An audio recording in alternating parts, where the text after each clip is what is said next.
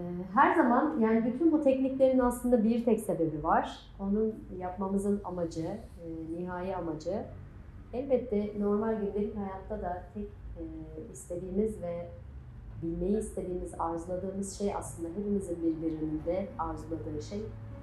Hmm, insanın sevildiğini bilmesi için anlaşıldığını bilmesi lazım. Bir insan anlaşıldığında aslında sevildiğini hisseder. Tamam, bütün sevme ve sevilme biçimleri bunun dışındakilerin hepsi aslında sıkıntılı. Çok sıkıntılı. Anlaşılmadığı halde sevdiğini düşünmek, anlamadığı halde sevdiğini düşünmek, işte bir şeyler yaptığını iddia ederek insanların. Tamam mı? Anlamadığımız ve anlaşılmadığımız yerde aslında sevgi gerçek bir sevgi değil, illüzyon. Burada da aslında bütün bu pratiklerin sebebi kendimize ne kadar anlayış geliştirebilirsek o kadar kendimizi sevebilecek olmanın sonucu olarak başka insanları da sevip anlayışa geçme pratiği.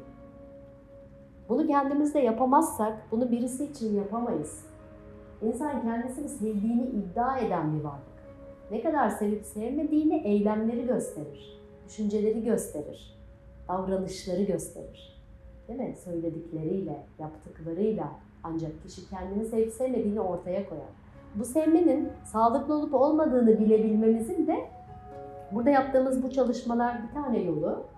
Ama altında o kadar derin bir tabii ki felsefesi var ki yani çok dikkat istiyor, derinine bakmak istiyor. Dört tane kardeş var her zaman pratiğimizin içerisinde de biz yaparken.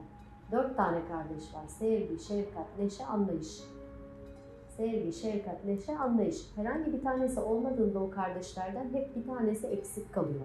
Hayatınıza bakın yani anlayışı, sevgiyi, neşeyi ya da e, işte neyi? Şefkati mi demedim? Mesela şefkati deneyimlediğimizi düşündüğümüz, birlikteyken öyle hissettiğimizi zannettiğimiz falan ne kadar çok insan var, ortam var, alan var ama bunların her bir tanesinin o şeyin içinde mesela sevgi olduğunu varsaydığın iddia ettiğin ortamlardasın, kişilerlesin falan falan. O ortamın içine bakıp bu dört kardeşi ara her zaman. Yani bak orada sevgi var ama şefkat, anlayış ve neşe de var mı? Herhangi bir tanesi yoksa o sevgi sıkıntılı bir sevgi. Yani sevgi var diyorsun ama anlayış yok mesela orada. İnsanların birbirine karşı ortamda ya da o yok. Ya da neşe yok. O zaman o sevgi sıkıntılı bir sevgi. Biz aslında burada matın üstünde hep bu dört şeyi bünyemizde var, açığa çıkarıp kendimize onu bir yaşatıp, doyup sonra onu birileri için nasıl açığa çıkaracağımızı araştırıyoruz. Dikkat edin. Bedenimizde nazik davranarak, onu anlayarak, ona şefkatli davranarak, onu anlayışa geçerek, ona gerektiği ilgiyi ve özeni önceliği vererek ve bunu yaparken de sonunda buradan kalktım. Yani o çocuksun neşeyi hissediyorsan, iç tatminim, huzurum varsa işte o dört tane kardeş el ele tutuşuyor. Sonra sana diyor hadi şimdi bunları dışarıda da yap. Yoksa onları lütfen alanından uzaklaştır. Bunlar yok ve hani tutmaya devam ettiğimiz kişiler, olaylar, durumlar, anlar falan var ya. Kısmen. Nurten. Kısmen yok edebiliriz elbette. Tamamını sevginin, anlayışın, neşenin tamamını orada tabii ki böyle resmin içinde, çemberin içinde tam bütün hale getiremeyebiliriz. Ama baskın olanın ne olduğunu iyi bakmak zorundayız. Tamam mı? Bir yerde e, işte mesela neşe var diyorsun ya da işte anlayış var diyorsun. Anlayış var. Anlayışlı ya.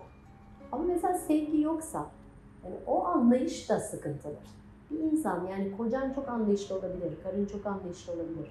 Ama sevginin, şefkatin ve neşenin, belki neşe yok o zaman o anlayış da sıkıntılı. Senin ona anlayış deme algın sıkıntılı. O algı sakat bir algı diyor. Onu da iyileştirmek için burada yeniden pratik ediyoruz. Kendimize yeniden anlayış geliştirerek. Anlayışın içinde neşe var mıya bakarak, sevgi var mıya bakarak, şefkat var mıya bakarak, kendi bedenimizde gelen giden hislere bakarak. Hepsi varsa tam ve tamam. Evet, yoksa salın gitsin. Tamam